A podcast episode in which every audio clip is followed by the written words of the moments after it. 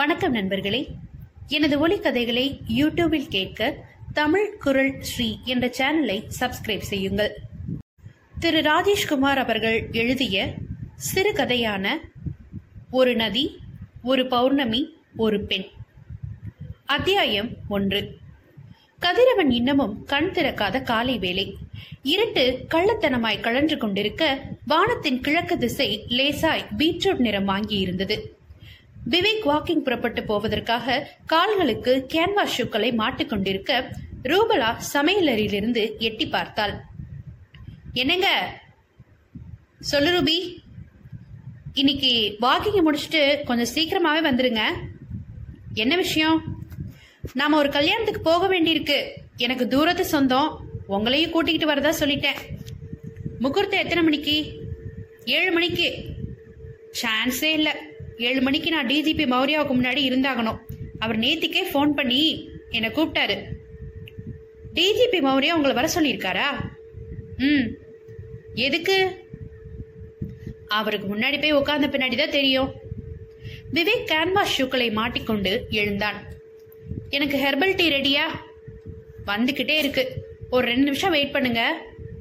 இந்நேரத்துக்கு என்னோட கையில டீ இருக்க வேண்டாமோ? அந்த விஷ்ணு வேற இன்னிலிருந்து நானும் உங்க கூட வாக்கிங் வரேன் பாஸ்னு சொல்லியிருக்கான். அவனை உங்க கூட கூட்டிட்டு போகாதீங்க. ஏன்? அந்த விஷ்ணு உங்க கூட வாக்கிங் வர்றது எதுக்காக தெரியுமா? எதுக்காக? அரை டிராயர்லையும் பனியன்லையும் வாக்கிங் வர பொண்ணுங்களை பார்த்து ஜொல்லு விடுறதுக்கு தான். சேச்சே அவன் அப்படிப்பட்டவன் இல்லை. நீங்க ஒன்னும் சர்டிபிகேட் தர வேண்டாம். அந்த விஷ்ணு ஒரு சரியான மிஸ்டர் பொ பொ பொ. மிஸ்டர் பொப்பு போவா. அப்படின்னா அவன்கிட்டயே கேளுங்க சொல்லுவான். உன்னோட அளவுக்கு அவனுக்கு ஜென்ரல் நாலேஜ் கிடையாது. நீயே சொல்லிடு ரூபி. வாசலில் காலிங் பெல் சத்தம் கேட்டது. ரூபலா சொன்னாள் அந்த பொ பொ பொ தா போய் கதவை திறங்க. விவேக் கேன்வாஸ் ஷூக்களை மாட்டிக்கொண்டு எழுந்தான். போய் கதவை திறந்தான். வெளியே விஷ்ணு. குட் மார்னிங் பாஸ் வாடா. விஷ்ணு உள்ளே நுழைய விவேக் அவனை வியப்பாய் பார்த்தான். என்ன பாஸ் அப்படி பாக்குறீங்க என்னடா அது? ஏதோ கல்யாணத்துக்கு போற மாதிரி ட்ரெஸ் பண்ணிட்டு வந்திருக்க? புது ஷர்ட்டு புது பேண்ட்டு மூஞ்சிக்கு பவுடர் போட்டிருக்க? பாடி ஸ்ப்ரே பண்ணிருக்க? சென்ட் வாசம் தூக்குது? நீ வாக்கிங்க்கு வர லட்சணமா அது விஷ்ணு உள்ளே வந்து நாற்காலிக்குள் சாய்ந்தான். ஏன் பாஸ் கொஞ்சம் சுத்தமா நீட்டா வாக்கிங் போலாம்னு நினைச்சேன். அது தப்பா? ரூபலா சமையல் இருந்த ஹெர்பல் டீயோடு வெளிப்பட்டாள். விஷ்ணு சிரித்தான். Good morning madam good morning mister போ போ. எனக்கும் டீ கிடைக்குமா மேடம் உனக்கு ஹெர்பல் டீ வேணுமா இல்லை ஆர்டினரி டீ வேணுமா? அதில் ஒரு கப் இதில் ஒரு கப் நீங்கள் டீயை கையா கண்ணால் பார்த்து ஒரு வருஷம் இருக்குமா? ஒன்றரை வருஷம் மேடம் ரூபலா விஷ்ணுவை முறைத்து விட்டு சமையலறைக்குள் போக விவேக் கேட்டான். டே விஷ்ணு அதென்ன மிஸ்டர் போ போ. ரூபலா உனக்கு குட் மார்னிங் போ போன்னு சொன்னப்ப கூட அப்படின்னா என்னன்னு நீ கேட்கலையே மேடம் எனக்கு வச்சிருக்க செல்ல பெயர். போ போன்னு. எனக்கு தெரியும் பாஸ். அப்படியா? சரி போ போன்னா என்ன அர்த்தம்? அது வந்து பாஸ் சொல்லுடா. பொம்பளை பொறுக்கி பாஸ். விவேக் அட என்று திகைக்க விஷ்ணு சிரித்தான். இந்த மிஸ்டர் போப்போ பட்டத்தை ரொம்ப நாளைக்கு முன்னாடியே மேடம் எனக்கு கொடுத்துட்டாங்க பாஸ்.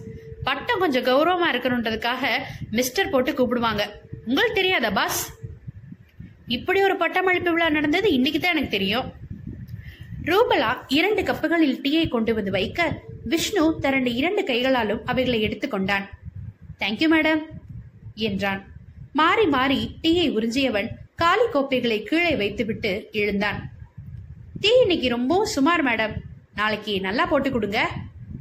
போட்டு தர்றேன். வரும்போது ஒரு லிட்டர் ஆரியோ ஆரோக்கிய பால் வாங்கிட்டு வந்துரு. இது ரொம்ப அநியாயம் பாஸ் இன்னும் கொஞ்ச நேரம் இங்க இருந்தா இப்ப சாப்பிட்ட ரெண்டு டீக்கும் மேடம் பில் போட்டு எங்கிட்ட நீட்டிடுவாங்க. வாங்க பாஸ் கிளம்பலாம். விஷ்ணு சொல்லிக் கொண்டு இருக்கும்போதே வாசலில் காலிங் பெல் மறுபடியும் கூப்பிட்டது. விவேக் ஒரு சின்ன திகைப்போடு ரூபலாவை பார்த்தான். இந்நேரத்துக்கு யாரு? ரூபலா கதவை நோக்கி நடக்க முயல விவேக் அவளை கையமர்த்தினான். ரூபி நீ இரு நான் போய் பார்க்கறேன். விவேக் வாசல் கதவை நோக்கி போய் தாழ்பாலை விளக்கினான். வெளியே போர்டிகோ படிகளில் கையில் ஒரு பிரீஃப் கேஸுடன் அந்த ஐம்பது வயது டிஜிபி மௌரியா ஜாக்கிங் சூட்டோடு தெரிந்தார். விவேக் அதிர்ந்து போய் அட்டென்ஷனுக்கு வந்து நெற்றிக்கு வலது கை விரல்களை கொண்டு போனான். பிறகு தளர்ந்தான். Good morning sir good morning mister Vivek இந்த கால நேரத்தில் உங்களுக்கு தொந்தரவு கொடுத்துட்டேனா? அ- அதெல்லாம் ஒன்றும் இல்லை sir please coming sir Maurya உள்ளே வந்தார். விஷ்ணு விழிகள் விரிய தடாலடியாய் அட்டென்ஷனுக்கு வந்து சல்யூட் வைத்தான். அவனுடைய சல்யூட்டை புன்னகையால் ஏற்றுக்கொண்ட மௌரியா கேட்டார். நீ கியூ பிரான்ச் விஷ்ணு தானே? எஸ் சார் உன்னோட ஃபைலை பார்த்தேன். நல்ல performance keep it up thank you sir பக்கவாட்டிலிருந்து ரூபலாவின் வணக்கம் சார் குரல் கேட்டு மௌரியா திரும்பி பார்த்து மலர்ந்தார் எப்படிமா இருக்க? ஃபைன் சார் எனக்கு சூடா அரை டம்ளர் காஃபி வேணும். கிடைக்குமா? இதோ ரூபலா சமையலறையை நோக்கி வேக வேகமாய் போக மௌரியா விவேக்கிடம் திரும்பினார். விவேக் உங்களுடைய பர்சனல் ரூம் எது? மாடியில் இருக்கு சார் வாங்க போலாம். உங்ககிட்ட ஒரு மணி நேரம் பேச வேண்டியது இருக்கு. உங்களை ஏழு மணிக்கு என்னோட ஆபீஸ்க்கு வர சொல்லியிருந்தேன். பட் உங்களை நான் சந்திச்சு பேசுறது ஆபீஸ்ல இருக்கக்கூடிய யாருக்கும் தெரியக்கூடாதுன்னு தான் இந்த வாக்கிங் போற நேரத்துல நானே உங்க வீட்டுக்கு வந்துட்டேன். திஸ் இஸ் ஹைலி கான்ஃபிடென்ஷியல் வாங்க சார் மாடிக்கு போலாம். விவேக்கை பின்தொடர்ந்து நடந்த ம- மௌரியா விஷ்ணுவுக்கு கண்ணசைத்தார். நீயும் வா. எஸ் சார் மூன்று பேரும் ஹாலை நின்றும் மேல் நோக்கி போன மாடிப்படிகளில் ஏறினார்கள். விவேக்கின் பர்சனல் அறை வந்தது. நுழைந்தார்கள். விவேக் மௌரியாவை உள்ளே அழைத்து சோபாவை காட்டி ப்ளீஸ் சார் என்று சொல்ல அவர் உட்கார்ந்தார். விவேக்கும் விஷ்ணுவும் எதிரில் இருந்த நாற்காலிகளில் சாய்ந்தார்கள். தயக்கமாய். அரை நிமிட நேர மௌனத்திற்கு பிறகு மௌரியா தன் கையோடு கொண்டு போயிருந்த பிரீஃப் கேஸை பிரித்தார். உள்ளே இருந்து ஒரு ஃபைலை எடுத்தார்.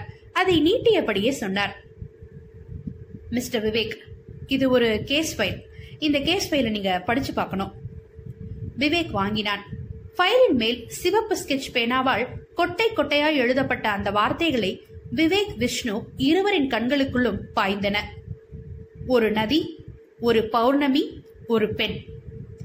இருவரின் கண்களிலும் தெரிந்த திகைப்பை படித்துவிட்டு மௌரியா புன்னகைத்தார்.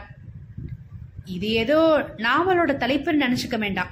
இன்னமும் வெளிச்சத்துக்கு வராத கேஸ் இந்த கேஸ ரகசியமான முறையில இன்வெஸ்டிகேட் பண்ண சொல்லி எனக்கு மேலிடத்திலிருந்து ரகசிய உத்தரவு வந்திருக்கு.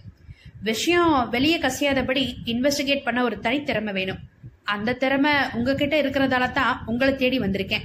முதல்ல அந்த ஃபைலை படிச்சு பாருங்க. விஷயங்களை அப்சர்வ் பண்ணுங்க. அதுக்கப்புறம் உங்களுக்கு சில சந்தேகங்கள் தோணும். அந்த சந்தேகங்களை என்கிட்ட கேளுங்க. விவேக் அந்த ஃபைலின் முதல் பக்கத்தை மெல்ல புரட்டினான். கண்கள் வியப்பில் அப்படியே நிலை குத்தி போயிற்று. முதல் பக்கத்தில் இடம்பெற்றிருந்த போட்டோ அவனுடைய அடிவயிற்றுக்குள் ஒரு குளிரை பாய்ச்சியது. அத்தியாயம் இரண்டு. தமிழக வனத்துறை அமைச்சர் செந்தாமரை கண்ணன் டிவி கேமராக்களுக்கு நடுவில் பிளைட் லைட்டுகள் வெளிச்சத்தில் பத்திரிகை நிருபர்களுக்கு பேட்டி கொடுத்துக் கொண்டிருந்தார். வீரப்பனை எப்ப பிடிப்பீங்க சார் கூடிய சீக்கிரமே. கூடிய சீக்கிரம்னா ஒரு வருஷமா ரெண்டு வருஷமா? அதை இப்போதைக்கு சொல்ல முடியாது. ரெண்டாயிரம் போலீசார் காட்டுக்குள்ள புகுந்து தீவிர தேடுதல் வேட்டை நடத்திட்டு இருக்காங்க. வீரப்பன் தற்சமயம் தமிழ்நாட்டு கர்நாடக கேரள காட்டுப்பகுதிகளில் இல்லைன்னு இமயமலையில பக்கம் போயிட்டான்னு சொல்றாங்களே. போய் இங்க இருக்கிற காட்டுப்பகுதிக்குள்ள தான் ஒளிஞ்சிருக்கான். விரைவில் அவனை பிடிச்சிருவோம். பத்திரிகை நிருபர்கள் ஏதோ பிக்னிக் போகிற மாதிரி காட்டுப்பகுதிகளை போய் வீர வீரப்பனை பார்த்து பேசி அவனோட ஜம்காலத்துல ஒன்னா உட்காந்து மான்கறி விருந்து சாப்பிட்டுட்டே பேட்டி எடுத்துட்டு வரும்போது போலீஸால மட்டும் அவனை பிடிக்க முடியாம போவது ஏன்? அமைச்சர் செந்தாமரை கண்ணன் அந்த நிருபரை கோபமாய் பார்த்தார். நீ எந்த பத்திரிக்கை? சாமரம்.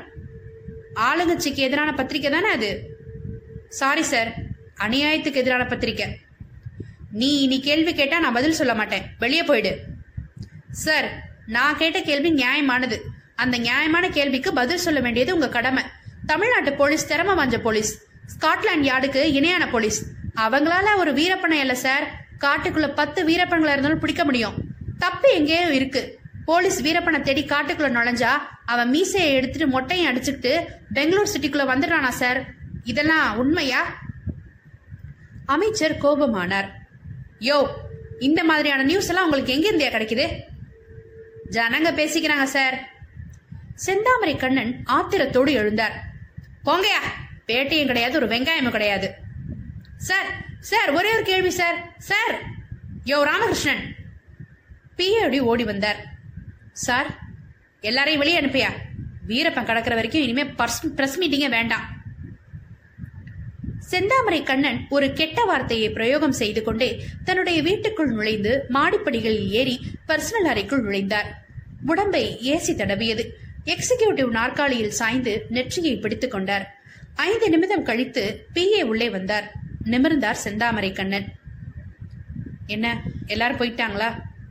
போயிட்டாங்க சார் ராமகிருஷ்ணன். சார் இனிமே பிரஸ் மீட் வைக்கிறதா இருந்தா ஆளுங்கட்சிக்கு ஆதரவா இருக்கிற பத்திரிக்கைக்காரங்களையும் கூப்பிடியா? சார் அதில் வந்து என்னையா? இன்னைக்கு தமிழ்நாட்டில் இருக்க எல்லா பத்திரிகைகளும் ஆளுங்கட்சிக்கு எதிராக தான் எழுதிட்டு இருக்கு சார். ஒரு பத்திரிக்கை கூட நமக்கு ஆதரவா இல்லை. அப்படின்னா இனிமே எந்த பிரஸ் மீட்டும் வேண்டாம்.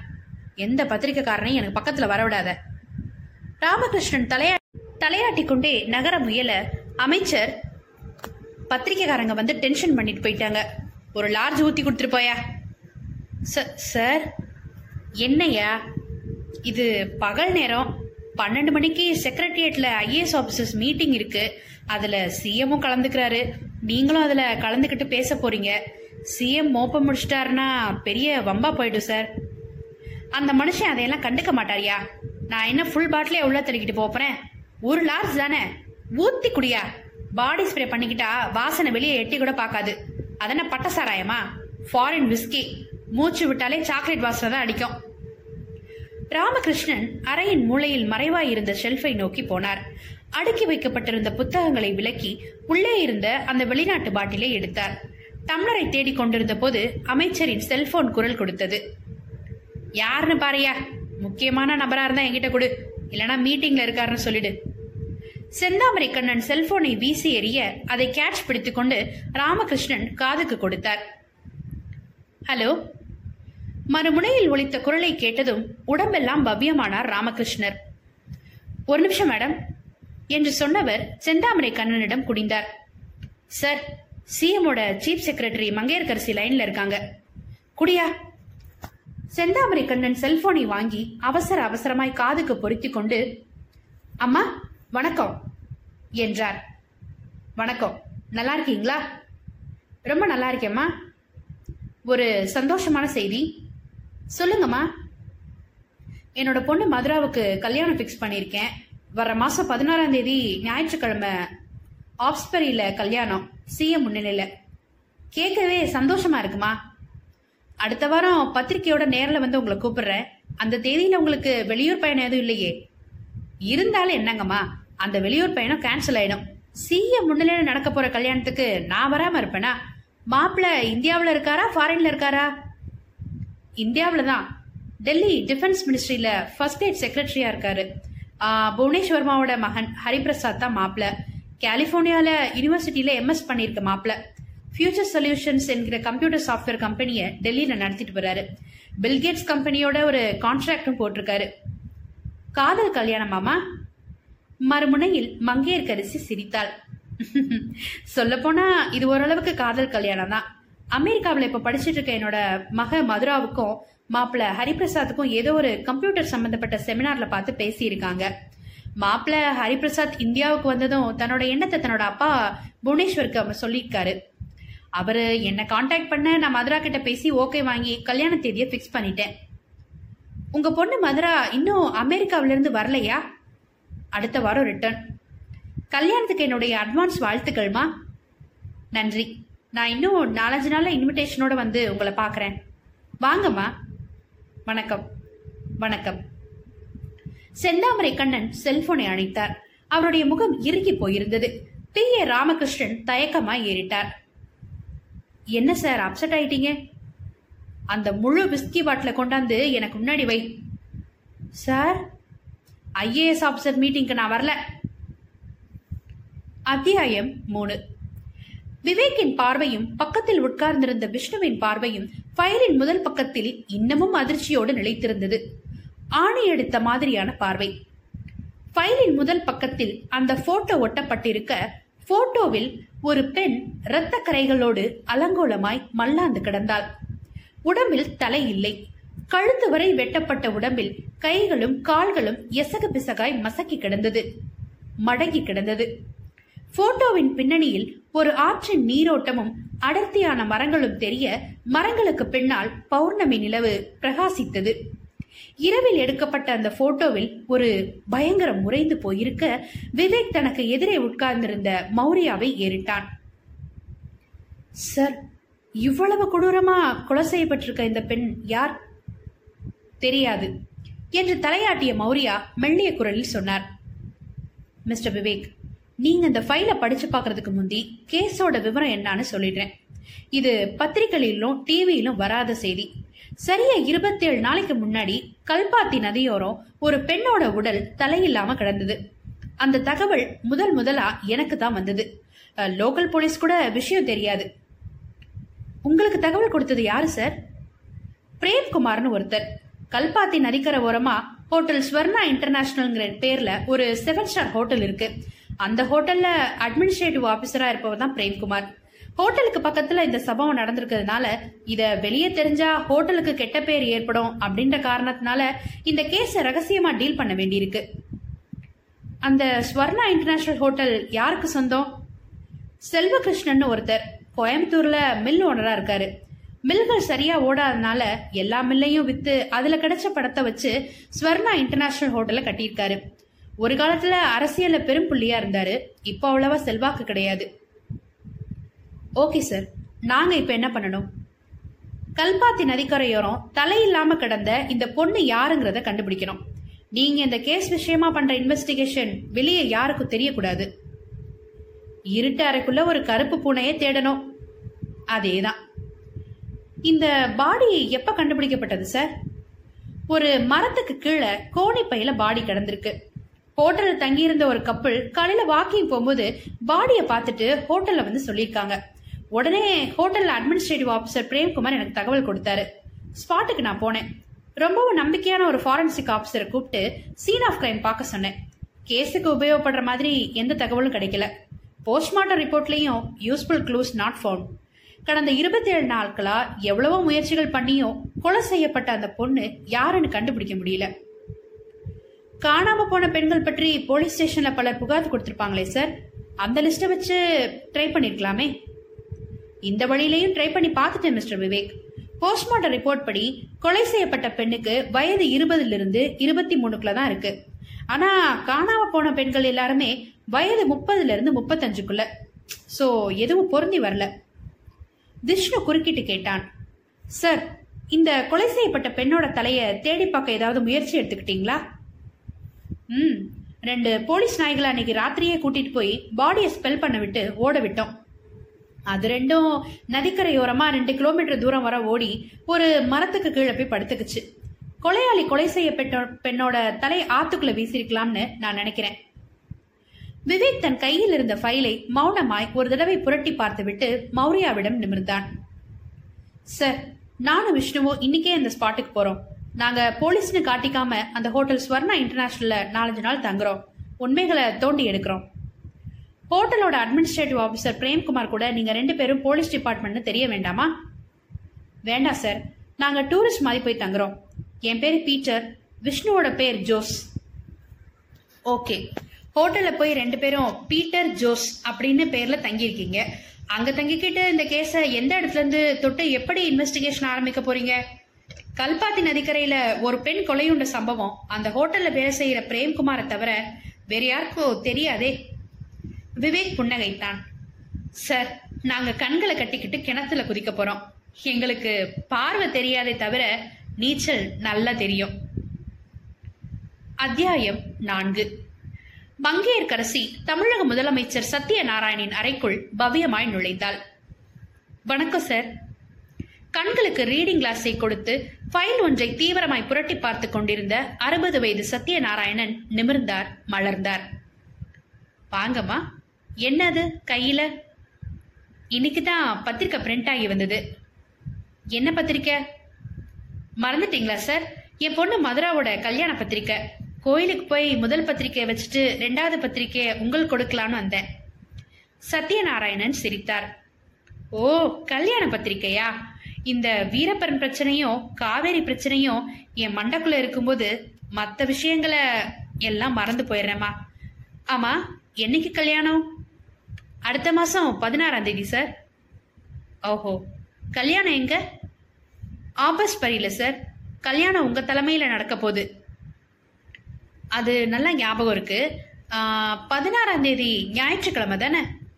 ஆமா சார் சொல்லிக்கொண்டே கல்யாண பத்திரிகையை நீட்டினாள் மங்கையர்க்கரசி. அதை வாங்கிய சத்யநாராயணன் வியப்புக்கு போனார். என்னங்கம்மா அது? கல்யாண பத்திரிகையா இல்ல வால் போஸ்டரா? மல்டி கலர்ல இவ்வளோ பெரிய கல்யாண பத்திரிகையா? முதல் பக்கத்திலேயே என் பெரிய போட்டோ வேற? சார் ஒரு சாதாரண குடும்பத்துல பிறந்தனா இன்னைக்கு ஒரு தலைமைச் செயலாளரா இருக்கேன்னா அதுக்கு காரணம் நீங்க தான் நீங்க முதலமைச்சரா இல்லாத பட்சத்துல இவ்வளவு பெரிய பதவிக்கு என்னால வர முடிஞ்சிருக்காது. அப்படியெல்லாம் ஒண்ணும் இல்லைங்கம்மா. நீங்க இவ்வளவு பெரிய பதவிக்கு வந்ததுக்கு காரணம் உங்க திறமை தான் கடந்த நாலு வருஷ காலத்துல உங்களுடைய ஆலோசனைகளை என்னுடைய ஆட்சி நிர்வாகத்துக்கு பக்கபலமா இருந்திருக்கு. சட்ட சிக்கல்கள் வரும்போது அதை துணிவோட சந்திக்கிற தைரியம் உங்களை விட்டா வேற யாருக்கு இருக்கு? பொதுவா நான் கல்யாணங்களுக்கு போகிறது கிடையாது. உங்க பொண்ணோட கல்யாணம்ங்கிற ஒரே காரணத்துக்காக தான் ஒத்துக்கிட்டேன். எல்லா அமைச்சர்களுக்கும் இன்ஃபார்ம் பண்ணிட்டீங்களா? போன வாரமே எல்லாருக்கும் ஃபோன் பண்ணி தகவல் சொல்லிட்டேன் சார் இன்னைக்கு சாயந்தரத்திலிருந்து எல்லாரையும் நேர்ல போய் பார்த்து இன்வைட் பண்ணணும். அப்படியே எதிர்க்கட்சியில இருக்க முக்கியமான தலைவர்களையும் இன்வைட் பண்ணிருங்கம்மா. யாரையும் மிஸ் பண்ணிடாதீங்க. எஸ் சார் கல்யாணத்துக்காக எத்தனை நாள் லீவ் போட்டிருக்கீங்க? ரெண்டு வாரம். போதுமா? போதும் சார் வேணும்னா இன்னும் ஒரு வாரம் சேர்த்து லீவ் போட்டுக்கோங்க. வேண்டாம் சார் ரெண்டு வாரம் லீவே போதும். வேற ஏதாவது ஹெல்ப் கல்யாண வேலைகள் மும்மரமா நடந்துட்டு இருக்கு சார் எல்லாத்துக்கும் ஆட்கள் இருக்காங்க. உங்க பொண்ணு மதுரா ஸ்டேட்ஸ்ல இருந்து எப்ப வர்றா? வர்ற வாரம் ஞாயிற்றுக்கிழமை. மாப்பிள்ளை பையன் பேரு Hariprasad. Defence ministry secretary Bhuvan சர்மாவோட பையன் தானே? ஆமா சார் வேலையில இருக்கானா? பிசினஸ் பண்றானா? பிசினஸ் சார் சொந்தமா சாஃப்ட்வேர் கம்பெனி வச்சு நடத்திட்டு இருக்காரு கம்பெனிக்கு பேரு ஃபியூச்சர் சொல்யூஷன்ஸ் கல்யாணத்தை அமர்க்கலமா பண்ணிடுவோம். நீங்க புறப்படுங்கம்மா. கல்யாணம் முடிஞ்சு நீங்க டியூட்டியில ஜாயின் பண்ற சீஃப் செக்ரட்டரியா ஐயங்கார் இருப்பார். அவர்கிட்ட அவசரமா பார்க்க வேண்டிய வேலைகள் எல்லாம் ஒரு லிஸ்ட் போட்டு கொடுத்துட்டு போயிடுங்க. எஸ் சார் மங்கையர்கரசி முதலமைச்சருக்கு பவ்யமாய் ஒரு வணக்கம் போட்டுவிட்டு அறையில் நின்றும் வெளிப்பட்டாள். செக்ரட்டரியேட் வராந்தாவில் நடந்த லிப்டை நோக்கி நடக்கையில் அவளுடைய கைப்பையில் வைத்திருந்த செலிபோன் மன்னிக்கவும் செல்போன் மெலிதாய் முனகி கூப்பிட்டது. எடுத்து காதுக்கு ஒற்றினாள். ஹலோ மறுமுனையில் கொட்டும் அருவியாய் உற்சாக குரல் அம்மா நான் மதுரா? மங்கையர்கரசி சந்தோஷமானாள். என்ன மதுரா ராத்திரி தான் ஃபோன் பண்ணி அரை மணி நேரம் என் கூட பேசின? இப்ப மறுபடியும் ஃபோன் என்ன விஷயம்? மனசுக்குள்ள ஒரே சந்தோஷம். உங்க கூட பேசணும் போல இருந்தது. கல்யாண ஏற்பாடுகள்லாம் எப்படி போயிட்டு இருக்குமா அந்தந்த ட்ராக்ல அது அது சரியா போயிட்டு இருக்கு இன்னைக்கு தான் இன்விடேஷன் பிரிண்ட் ஆகி வந்தது. கோயிலுக்கு போய் விநாயகருக்கு முதல் இன்விடேஷனை வச்சுட்டு ரெண்டாவது இன்விடேஷனை சீஃப் மினிஸ்டருக்கு கொடுத்துட்டு வீட்டுக்கு புறப்பட்டு இருக்கேன். அம்மா கொஞ்சலாய் கூப்பிட்டாள் மதுரா. ம் உனக்கு ரொம்ப ரொம்ப தேங்க்ஸ் எதுக்கு? எனக்கு நீ பார்த்து வச்சிருக்க மாப்பிள்ளைக்காக என்னடி இது திடீர்னு? அம்மா எனக்கு கணவனா வரப்போறவர் ஒரு ஜெம் நேத்து ராத்திரி மட்டும் அவர் என்கிட்ட ரெண்டு மணி நேரம் பேசினாரு. அவருக்கு தான் எவ்வளவு விஷயம் தெரிஞ்சிருக்கு? டெய்லி மாப்பிள்ள உன் கூட பேசுறாரா? ம் டெய்லி காலையில ஒரு மணி நேரம் ராத்திரி ரெண்டு மணி நேரம் பேசாம இருக்க மாட்டாரு. Very very decent talk business பத்தி நிறைய பேசுறாரு. அவரோட வாழ்க்கையோட லட்சியம் என்னன்னு தெரியுமாமா என்ன? கம்ப்யூட்டர் சாஃப்ட்வேர் டெக்னாலஜியில ஒரு சிலிக்கான் புரட்சியை உண்டாக்கணுமா? இந்தியாவின் பில்கேட்ஸ்னு பேர் எடுக்கணுமா? இது மங்கம்மா சபதம் சிவகாமி சபதம் மாதிரி ஹரிபிரசாத் சபதமா? அவர் பேச பேச கேட்டுக்கிட்டே இருக்கலாம் போல இருக்குமா? அவர் பேசுற ஒவ்வொரு வார்த்தையிலும் எக்கச்சக்க தன்னம்பிக்கை. நீ சொல்றத கேட்கும் போதே எனக்கு சந்தோஷமா இருக்கு மதுரா. கல்யாண தேதி சீக்கிரமா வந்துடக்கூடாதான்னு இருக்குமா? வேணும்னா கல்யாண தேதியை கொஞ்சம் முன்னாடி வச்சுக்கலாமா?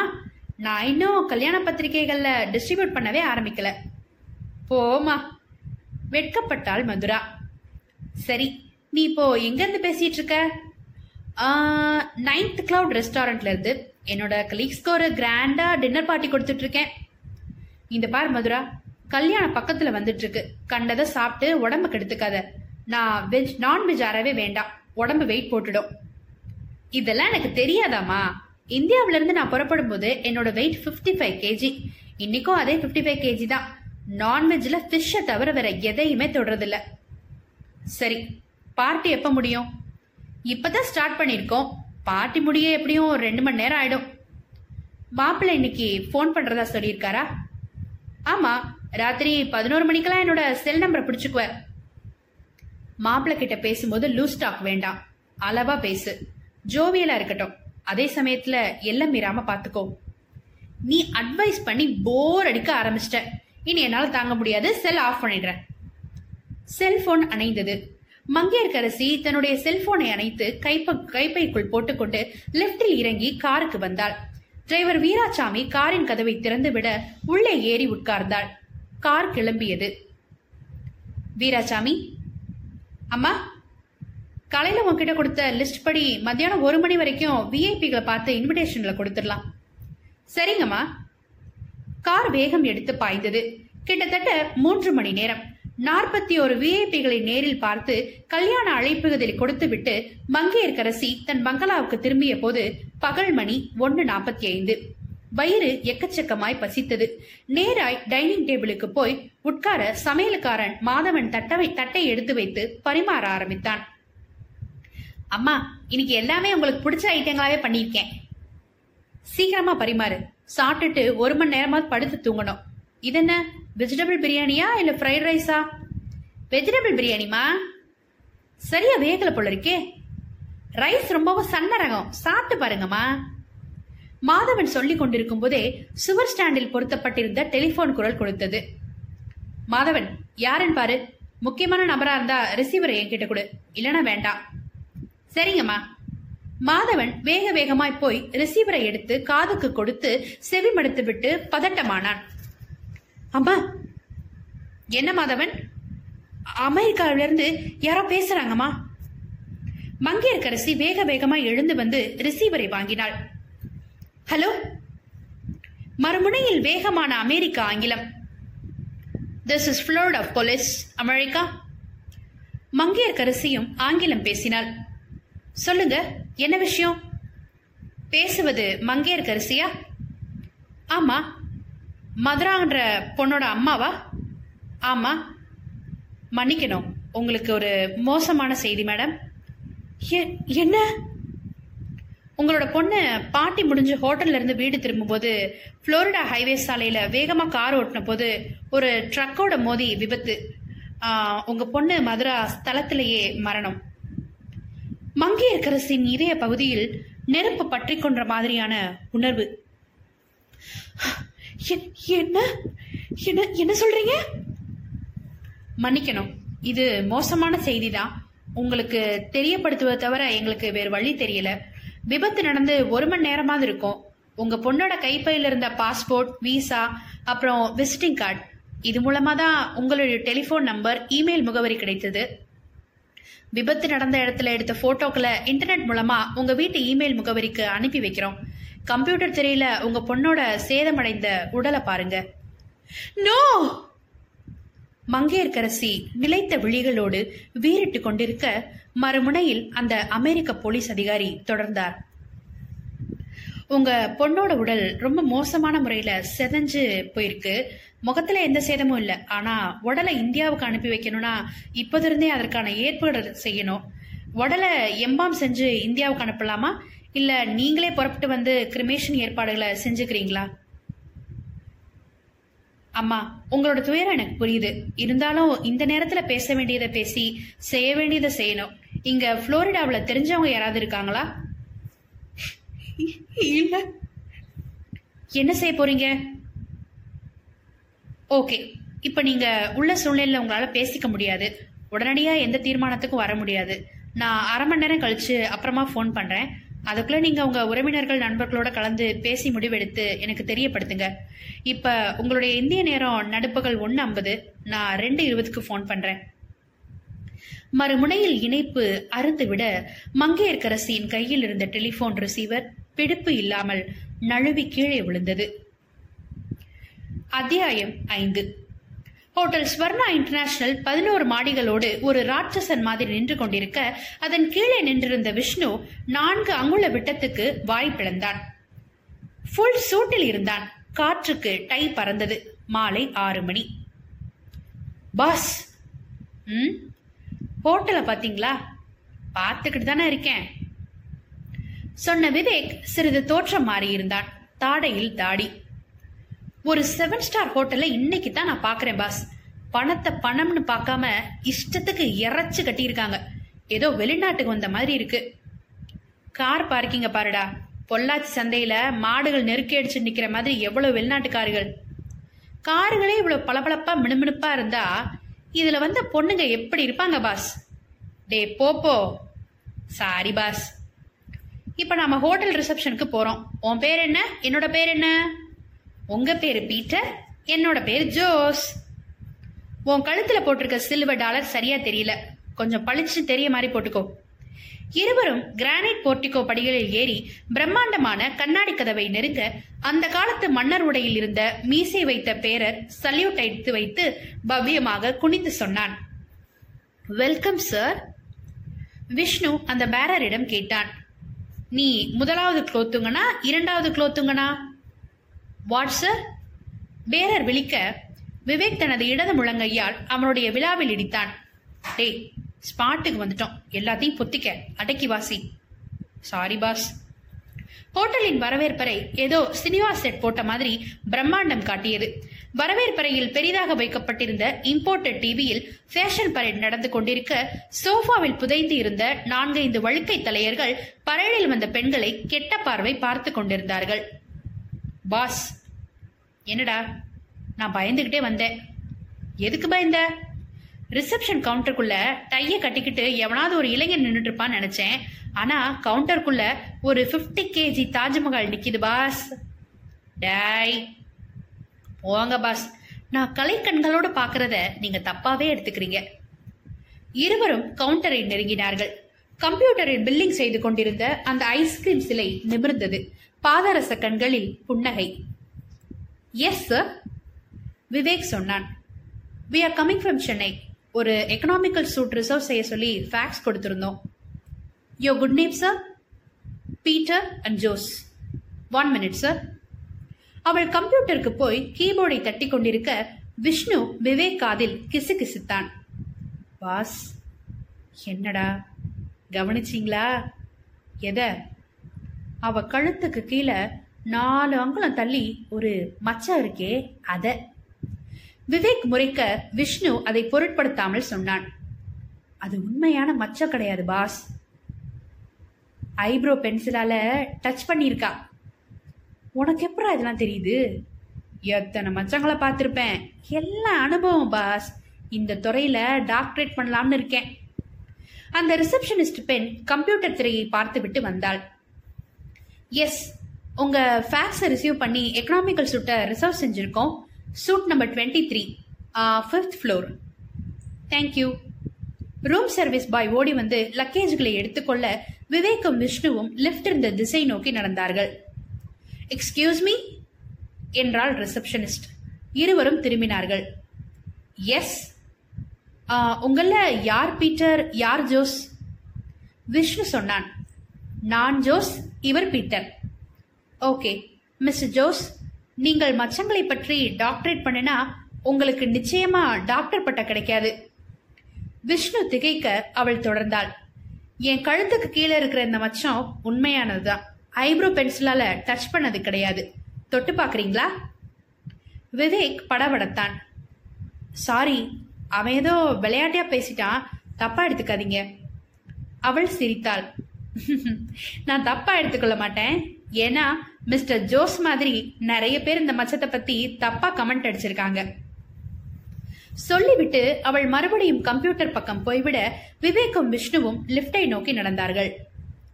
டே விஷ்ணு மூக்கு இருக்கா இல்லையான்னு தொட்டு பாத்துக்க. அப்படியே இருக்கும் பாஸ். ஏண்டா நீ திருந்தவே மாட்டியா? அவளோட மச்சம் உண்மையா பொய்யான்னு கண்டுபிடிச்சு என்ன பண்ண போற? மச்சம் வேற இடத்துல இருந்திருந்தா கவனிச்சிருக்க மாட்டேன் பாஸ். மச்சம் இருந்த இடம் கொஞ்சம் வித்தியாசமான லொகேஷன் விவேக் தலையில் அடித்துக்கொண்ட வினாடி லிஃப்ட் ஐந்தாவது மாடிக்கு வந்து நின்று கதவுகளை விரித்து வைத்திருந்தது. வெளிப்பட்டு வராந்தாவில் நடந்து கார்னலில் இருந்த இருபத்தி மூணு எண்ணிட்ட சூட்டுக்குள் நுழைந்தார்கள். அமர்க்களமான சூட் மிதமான ஏசியில் இருந்தது. ரூம் சர்வீஸ் பாய் வெளியேறியதும் விவேக்கும் விஷ்ணுவும் படுக்கைக்கு வந்து சாய்ந்தார்கள். விவேக் தன் தாடையில் ஒட்டியிருந்த ட்ரிம் செய்யப்பட்ட தாடியை அகற்றியபடி கேட்டான். விஷ்ணு அந்த ஃபைலை முழுவதும் படிச்சு பாத்தியா? பார்த்தேன் பாஸ் ஒரு நதி ஒரு பௌர்ணமி ஒரு பெண். இந்த ஃபைல்ல இருக்க ஒவ்வொரு வரியும் எனக்கு மனப்பாடம். அப்படியா? சரி நான் இப்ப கேக்குற கேள்விக்கெல்லாம் பதில் சொல்லிக்கிட்டே வா. கேளுங்க பாஸ் இன்னியோட அந்த கொலை நடந்து எத்தனாவது நாள்? சரியா இருபத்தெட்டு நாள் பாஸ் கொலை நடந்த அன்னைக்கு பௌர்ணமி தினம். கொலை செய்யப்பட்ட பெண்ணுக்கு எத்தனை வயசுன்னு போஸ்ட்மார்ட்டம் ரிப்போர்ட் சொல்லுது? இருபதுல இருந்து இருபத்தி மூணுக்குள்ள. பாடிய முதல்ல பார்த்தது யாரு? இதே ஹோட்டல்ல வந்து தங்கிய ஒரு கப்பல் அவங்க புதுமண ஜோடி. அவங்க யார் என்னங்கிற விவரம் ஃபைல்ல இருக்கா? இல்ல பாஸ் ஏன் இல்லைங்கிறதுக்கு காரணம் இருக்கா? இருக்கு பாஸ் அவங்க புதுமண ஜோடி. கூடிய சீக்கிரமே ஃபாரின்ல போய் செட்டிலா இருக்காங்க. இந்த நிலைமையில போலீஸ் விசாரணை கோர்ட்டு அது இதுன்னு வந்துட்டா அவங்களால ஃபாரினுக்கு போக முடியாது. அப்படியே போயிட்டாலும் கோர்ட்ல சாட்சி சொல்றதுக்காக அடிக்கடி ஃபாரின்ல இருந்து இங்க வர வேண்டியிருக்கோம். சோ இந்த காரணங்களுக்காக அந்த புதுமண ஜோடியோட பெயர்கள் அட்ரஸ் எதுவுமே இந்த ஃபைல்ல குறிப்பிடப்படல. பாடி எங்க கடந்ததா குறிப்பிட்டிருக்கு? ஒரு மரத்துக்கு கீழே கோணிப்பையில அது எந்த மரங்கிற விவரம் இருக்கா? இருக்கு பாஸ் இந்த கல்பாத்தி நதிக்கரை உரமா இருக்கிற எல்லா மரங்களும் வனத்துறைக்கு சொந்தமானதுனால ஒவ்வொரு மரத்துக்கும் ஒவ்வொரு நம்பர் கொடுத்திருக்காங்க. நாற்பத்தி நாலாம் நம்பர் மரத்துக்கு கீழே தான் தலையில்லாத பெண்ணோட உடல் ஒரு கோணிப்பையில கிடந்திருக்கு. இப்போ மணி என்ன? ஆரேகால் பாஸ் கிளம்பு. எங்க பாஸ் நாற்பத்தி நாலாம் நம்பர் மரம் இருக்கிற இடத்த முதல்ல பார்த்துட்டு வந்துடலாம். இப்பவே இருட்டா இருக்கு பாஸ் இருட்டில் தான் போய் பார்க்கணும். டார்ச் எடுத்துக்கோ. கிளம்பு. பாஸ் வந்து என்னடா? மர்டர் நடந்து இன்னைக்கு கிட்டத்தட்ட ஒரு மாசம் ஆக போகுது. இத்தனை நாளைக்கு அப்புறம் அந்த மரத்தை போய் பார்க்கறதால என்ன பிரயோஜனம் பாஸ் ஏதாவது ஒரு தடயம் கிடைக்கலாம்னு மனசுக்குள்ள ஒரு பச்சை சொல்லுது. கிளம்பு. இருவரும் ட்ரெஸ் மாற்றிக்கொண்டு ஹோட்டல் அறையை விட்டு வெளியே வந்தபோது மணி ஆறு முப்பது. கண்ணாடி ஜன்னலுக்கு வெளியே இருட்டு ஒரு கருப்பு வார்னிஷ் பேப்பர் மாதிரி தெரிந்தது. அடித்த குளிர்காற்று எலும்பு வரைக்கும் பாய்ந்தது. லிப்டில் இறங்கி ரிசப்ஷன் ஹாலுக்கு வந்தபோது கவுண்டரில் ஐஸ்கிரீம் சிலை இல்லை. டை கட்டிய ஒரு இளைஞன் கஸ்டமர்களை கவனித்துக் கொண்டிருந்தான். பாஸ் நம்மால டியூட்டி முடிஞ்சு வீட்டுக்கு போயிட்டா போல இருக்கு நீ எப்படா திருந்துவ? கண்டிப்பா அடுத்த ஜென்மத்துல பாஸ் மன்னர் வேஷம் போட்ட பேரரின் சல்யூட்டை தலையசைப்பால் ஏற்றுக்கொண்டு இருவரும் கோட் ஹோட்டலுக்கு வெளியே வந்தார்கள். கொஞ்சம் தூரத்தில் வனப்பகுதியும் இதன் மேல் கவிழ்ந்து இருந்த பனிப்புகையும் பார்வைக்கு கிடைத்தது. நடந்தார்கள். விஷ்ணு டார்ச்ச என் கையில கொடு. கொடுத்தான். பத்து நிமிஷ நடையில் வனப்பகுதி வந்தது. அத்தியாயம் ஆறு. மங்கையர்க்கரசி அழுது அழுது கலைத்து காகிதமாய் உலர்ந்து போயிருக்க அவளுடைய குடும்ப டாக்டர் குமரகுருவும் குடும்ப வக்கீல் பார்த்த சாரதியும் தகவல் கிடைத்து வீட்டுக்கு வந்து ஆறுதல் சொல்லிக் கொண்டிருந்தார்கள். சரியாய் இரண்டு இருபதுக்கு புளோரிடாவிலிருந்து போன் வந்தது. அந்த அமெரிக்க போலீஸ் அதிகாரி பேசினார். மங்கையர்க்கரசி போனை அட்டன் செய்யும் நிலைமையில் இல்லாததால் டாக்டர் குமரகுரு பேசினார். நான் டாக்டர் குமரகுரு மங்கையர்க்கரசியோட குடும்ப டாக்டர். என்ன முடிவு செஞ்சுருக்கீங்க? மதுராவோட இறுதி காரியங்களை நடத்த மங்கையர்கரசி ஃப்ளோரிடாவுக்கு வரப்போகிறாங்களா இல்லை மதுராவோட உடலை நாங்கள் எம்பாம் பண்ணி ஃப்ளைட்டில் ஒரு அதிகாரியோட அனுப்பி வைக்கலாமா? மன்னிக்கணும் இன்னும் நாங்கள் முடிவு செய்யலை. இன்டர்நெட்டில் விபத்து நடந்த ஃபோட்டோக்களை பார்த்தீங்களா இன்னமும் பார்க்கல முதல்ல அந்த விபத்து படங்களை பாருங்கள் அப்போ தான் உங்களால் ஒரு முடிவுக்கு வர முடியும். இந்த இமெயில் முகவரியை குறிச்சுக்கிட்டு உடனடியாக அந்த விபத்து படங்களை பாருங்கள் பத்து நிமிஷம் கழித்து ஃபோன் பண்ணுறேன் அமெரிக்க போலீஸ் அதிகாரி சொன்ன இமெயில் முகவரியை குறித்து கொண்டு டெலிபோனை அணைத்த டாக்டர் அருகில் இருந்த கம்ப்யூட்டருக்கு உயிர் கொடுத்து இமெயில் முகவரியை கீபோர்டின் பட்டன்களில் தட்டினார். இரண்டு நிமிஷங்களுக்கு பிறகு கம்ப்யூட்டர் திரை இன்டர்நெட் மூலமாக புளோரிடாவில் நடந்த அந்த விபத்து புகைப்படங்களை விதவிதமான கோணங்களில் காட்டியது. மிகவும் மோசமான விபத்து என்பது பார்த்த மாத்திரத்திலேயே தெரிந்தது. டாக்ஸி டிரைவர் ரத்தமாய் மல்லாந்து கிடக்க மதுரா டாக்ஸியின் இடிபாடுகளுக்கு இடையில் உடல் நசுங்கி தெரிந்தாள் முகம் சேதமாகாமல் அப்படியே இருந்தது. புகைப்படங்கள் மாறி மாறி கம்ப்யூட்டர் திரையில் தெரிய மங்கையர்கரசியின் விழிகள் அப்படியே நிலைகுத்தி போயிற்று. குடும்ப வக்கீல் பார்த்தசாரதி குமரகுருவிடம் திரும்பினார். டாக்டர் மதுராவோட உடல் விபத்துல நிறையவே செதஞ்சு போயிருக்குதுன்னு தெரியுது. பாடியை எம்பாம் பண்ணி கொண்டு வரது உசிதமா? அல்லது ஃப்ளோரிடாவுக்கு போய் இறுதி காரியங்களை செஞ்சுட்டு வருவது உசிதமா? மிஸ்ஸஸ் மங்கேற்கரசி கிட்ட கேட்டு தான் முடிவெடுக்கணும். சாரி டாக்டர் மேடம் இப்போ அவுட் ஆஃப் கண்ட்ரோல் எந்த முடிவையும் நீங்களும் நானும் தான் எடுக்கணும். சரி என்ன செய்யலாம்? நீங்களே சொல்லுங்க. மதுராவோட இறுதி காரியங்களை ஃப்ளோரிடாவில் நடத்துறது சாத்தியமில்லாத ஒன்று இறுதி காரியங்கள் நடத்த மேடம் மட்டும் தனியாக போக முடியாது. அவரோட சில முக்கியமான உறவினர்களும் நண்பர்களும் போகணும். இதில் சிலருக்கு மனசங்கடங்கள் ஏற்படலாம். ஸோ பாடியை நல்ல முறையில் எம்பாம் பண்ணி இங்கே அனுப்பி வைக்கும்படி சொல்கிறது தான் எனக்கு சரியாக படுது. பாடி நல்ல முறையில் எம்பாம் செய்யப்பட்டால் எழுபத்தி ரெண்டு மணி நேரத்துக்கு டீகம்போஸ் ஆகாமல் இருக்கும். பார்த்தசாரதி பேச பேச டெலிஃபோன் அழைத்தது. எடுத்தார். லைனில் அமெரிக்க போலீஸ் அதிகாரி. என்ன சார்? யோசனை செஞ்சு முடிவுக்கு வந்துட்டீங்களா? எஸ் சொல்லுங்கள் மதுராவோட உடலை உரிய முறையில் எம்பாம் பண்ணி ஒரு போலீஸ் அதிகாரியோட அனுப்பி வச்சிருங்க. அது எந்த ஃப்ளைட் சென்னைக்கு வந்து சேரும் நேரம் அந்த விவரங்களை மட்டும் எங்களுக்கு தெரியப்படுத்திட்டா நாங்கள் அந்த நேரத்துக்கு விமான நிலையம் போய் மதுராவோட உடலை வாங்கிக்கிறோம். ஓகே இப்போ உடல் எம்பாம் செஞ்சிருக்காக ஹாஸ்பிட்டலுக்கு கொண்டு போயிடாச்சு அந்த வேலைக்கு எப்போ முடியும் அப்படின்றது தெரியல. மூணு மணி நேரம் ஆகலாம். அந்த வேலை முடிஞ்சதும் அமெரிக்க நேரப்படி விடியற்கால அஞ்சு மணிக்கு ஃப்ளோரிடா விமான நிலையத்திலேருந்து புறப்படும். ஏஎல் டூ ஒன் டூ விமானத்தில் மதுராவோட உடல் அனுப்பி வைக்கிறோம்.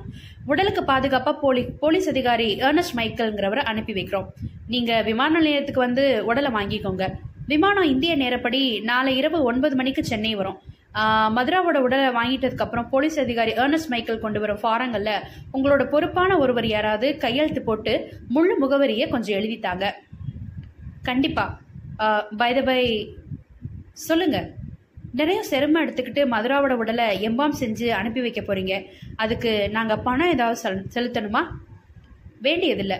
வெளிநாட்டில் யாராவது விபத்தில் இறந்துட்டா அந்த உடலை கைப்பற்றி எம்பாம் செஞ்சு பாதுகாப்பாக அனுப்பி வைக்க அமெரிக்க போலீஸில் ஒரு தனி விங் இருக்கு. அந்த விங்குக்கு நான் தான் சூப்பரண்டன்ட் இதுக்காக நாங்கள் கட்டணம் எதுவும் வாங்குறதில்ல. நல்ல சேவை. மிக்க நன்றி. நன்றி சொல்ல இது நேரம் இல்லை. மதுராங்கிற ஒரு அழகான பெண்ணை இறந்த துக்கத்தில் நானும் பங்கெடுத்துக்கிறேன். துயரத்தை தாங்கிக் கொள்ற பக்குவத்தை உங்களுக்கு கொடுக்க இறைவனை பா பிரார்த்திக்கிறேன். மறுமுனையில் ரிசீவர் வைக்கப்பட்டு விட பார்த்தசாரதியும் ரிசீவரை வைத்துவிட்டு டாக்டர் குமரகுருவிடம் திரும்பினார். அவர் மயங்கி கிடந்த மங்கையரசியை தீவிரமாய் பரிசோதித்துக் கொண்டிருந்தார். டாக்டர் மேடத்துக்கு என்ன? மேடம் ஏற்கனவே பிபி பேஷண்ட் மதுரா இறந்த துக்கத்தை தாங்கிக்க முடியல. ஹார்ட்ல மைல்ட் அட்டாக் உடனடியா ஹாஸ்பிட்டலைஸ் பண்ணணும். ஆம்புலன்ஸ்க்கு ஃபோன் பண்ணட்டுமா? ப்ளீஸ் அத்தியாயம் ஏழு. விவேக்கும் விஷ்ணுவும் டார்ச் லைட்டை உயிர்ப்பித்துக் கொண்டு அந்த இருட்டில் மெல்ல நடந்து வனப்பகுதியை நோக்கி நடந்தார்கள். பனி தீவிரமாய் கொட்டிக் கொண்டிருந்தது. கல்பாத்தி நதி உற்சாகமாய் பாய்ந்து கொண்டிருக்க சத்தம் என்று பாம்பு சீரலாய் கேட்டுக்கொண்டிருந்தது பதினைந்து நிமிஷ நடையில் வனப்பகுதி வந்தது. அடர்த்தி குறைந்த வனப்பகுதி. பெரும்பாலும் தேக்கு மரங்கள் நடுநடுவே சில்வர் ஓக் மரங்கள். மரங்களுக்கு நடுவே சௌகரியமாக நடந்து போக போடப்பட்ட மண் பாதை ஆங்காங்கே வனத்துறையினர் எழுதி வைத்த போர்டுகள். இறைவன் நமக்கு அளித்த மிகப்பெரிய சொத்து இந்த காடுகள். கண் போல் பாதுகாப்போம். தயவு செய்து புகைப்பிடிக்காதீர்கள். அணைக்கப்படாத தீக்குச்சிகள் சிகரெட் துண்டுகள் இந்த காட்டையை எரித்து சாம்பலாக்கி விடலாம். இயற்கை எண்ணெயின் தகனத்துக்கு நீங்கள் காரணமாக இருந்து விடாதீர்கள். பாஸ். என்னடா? நல்ல வேலை இங்கே யாரும் காதல் செய்யாதீர்கள்னு போர்டு போடலை. விஷ்ணு கோணி போய் கிடந்த அந்த மரத்தோட நம்பர் நாற்பத்தி நாலு தானே? ஆமாம் பாஸ். தேடி கண்டுபிடி. விவேக் சொல்ல விஷ்ணு சுற்றுமுற்றும் பார்த்தான். பதினெட்டாம் நம்பர் மரம் இங்கே இருக்கு பாஸ். அதோ இருபத்தொன்று அங்கே தெரியுது.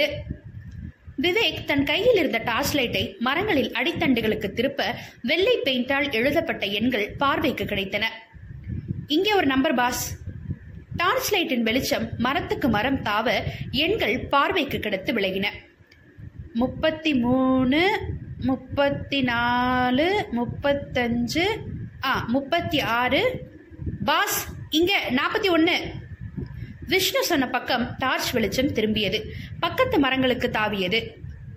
நாற்பத்தி ரெண்டு இதோ நாற்பத்தி மூணு ஆ நாற்பத்தி நாலு டார்ச் வெளிச்சம் சற்றென்று திகைத்த மாதிரி நின்றது. நாற்பத்தி நாலாம் எண்ணிட்ட மரத்துக்கு கீழே சாக்கு மூட்டை ஒன்று உருண்டு கிடந்தது.